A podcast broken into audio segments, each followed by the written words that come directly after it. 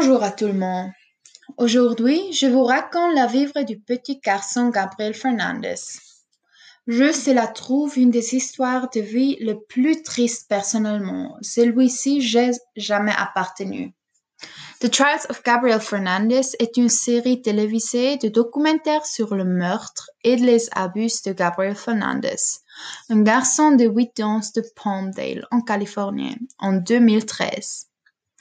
La série a été publiée sur Netflix le 26 février 2020. La documentaire a été réalisé par Brian Knappenberger. Il a déclaré que pendant les deux années de production de la série, les producteurs ont gardé un thérapeute sur appel en raison de la nature dérangeante du contenu. Le procès de Gabriel Fernandez a reçu des critiques positives. Joel Keller, qui a écrit pour CNN.com et pour Décider, a qualifié la série de must watch. La série a six épisodes. Je parle du contenu de tous les épisodes aujourd'hui. Maintenant, je vais vous présenter la première épisode. Je trouvais déjà la première épisode très triste. Gabriel Fernandez était un garçon de 8 ans qui a été maltraité à mort par sa mère et son petit ami. Il est né le 20 février 2005 et il est né à grandi en Californie. Il a vécu avec sa mère, Pearl Fernandez, et son ami Isairo Aguirre, dans un quartier plutôt pauvre. Il a été battu à mort par le petit ami de sa mère le 22, le 20 mai 2013. Gabriel était un enfant au grand cœur qui ne voulait rien d'autre qu'un peu d'amour. À l'histoire entière, le fait que Gabriel ne devenait âgé que de huit ans est le plus triste.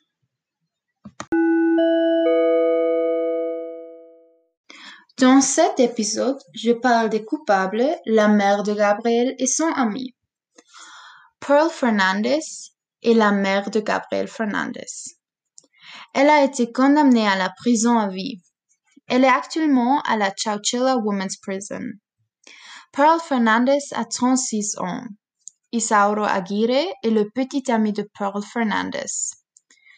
Il a torturé le garçon pendant des mois parce qu'il croyait que l'enfant de 8 ans était homosexuel. Après un long procès, il a été condamné à mort. On ne sait pas quand il sera exécuté. Personnellement, je pense que la peine de mort est juste dans ce cas.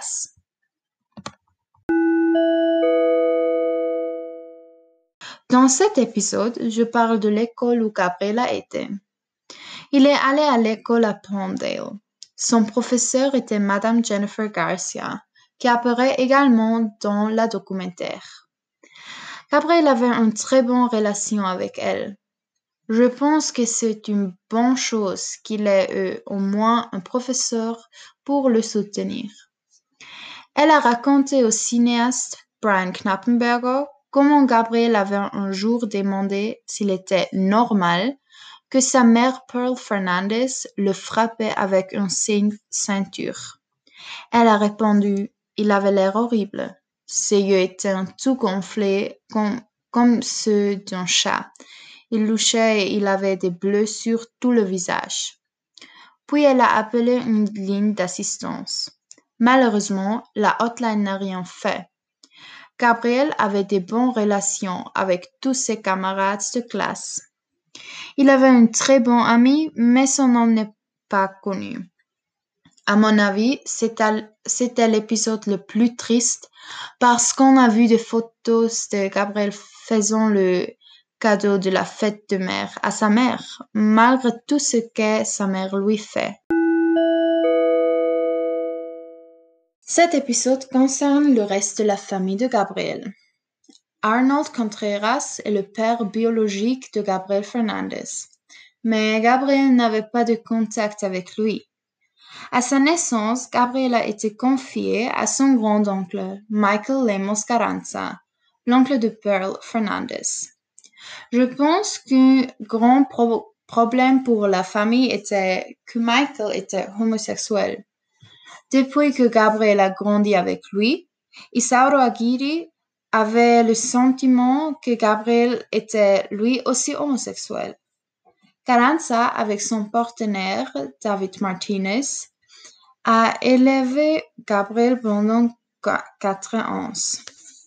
En 2009, à l'âge de 4 ans, Gabriel est parti vivre chez ses grands-parents après que son grand-père, Robert Fernandez, n'ait pas accepté qu'un couple homosexuel élève un enfant. Gabriel avait une sœur et un frère. Cependant, ses frères et sœurs n'ont jamais été battus ou torturés de quelque manière que ce soit. Maintenant, je parle du processus en général. Le processus de Gabriel Fernandez dure six semaines. Le processus a été très fatigant et émotionnel. Dans la documentaire, vous pouvez voir le professeur de Gabriel, ses grands-parents, ses tantes, ses oncles, ses frères et sœurs, son père biologique et bien d'autres personnes connues de Gabriel. En regardant ces documentaires, j'ai beaucoup pleuré. C'est tellement triste de savoir que ce garçon innocent a traversé tant cette chose.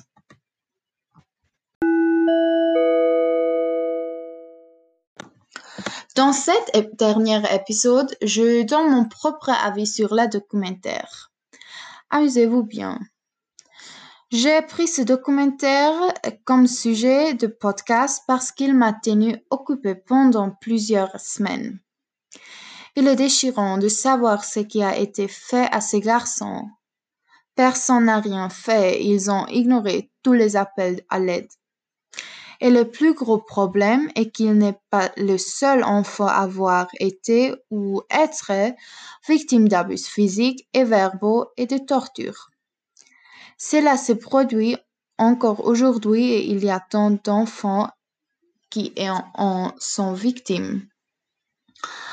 Malheureusement, ce sujet est beaucoup trop rarement abordé, c'est pourquoi j'ai décidé de le faire. J'ai aussi beaucoup aimé la documentation elle-même. Elle n'est jamais devenue ennuyeuse et j'ai trouvé que la structure de la série était très bonne. Je vous recommande de regarder cet documentaire par tous les moyens. J'espère que vous avez apprécié mon podcast. Au revoir à tous.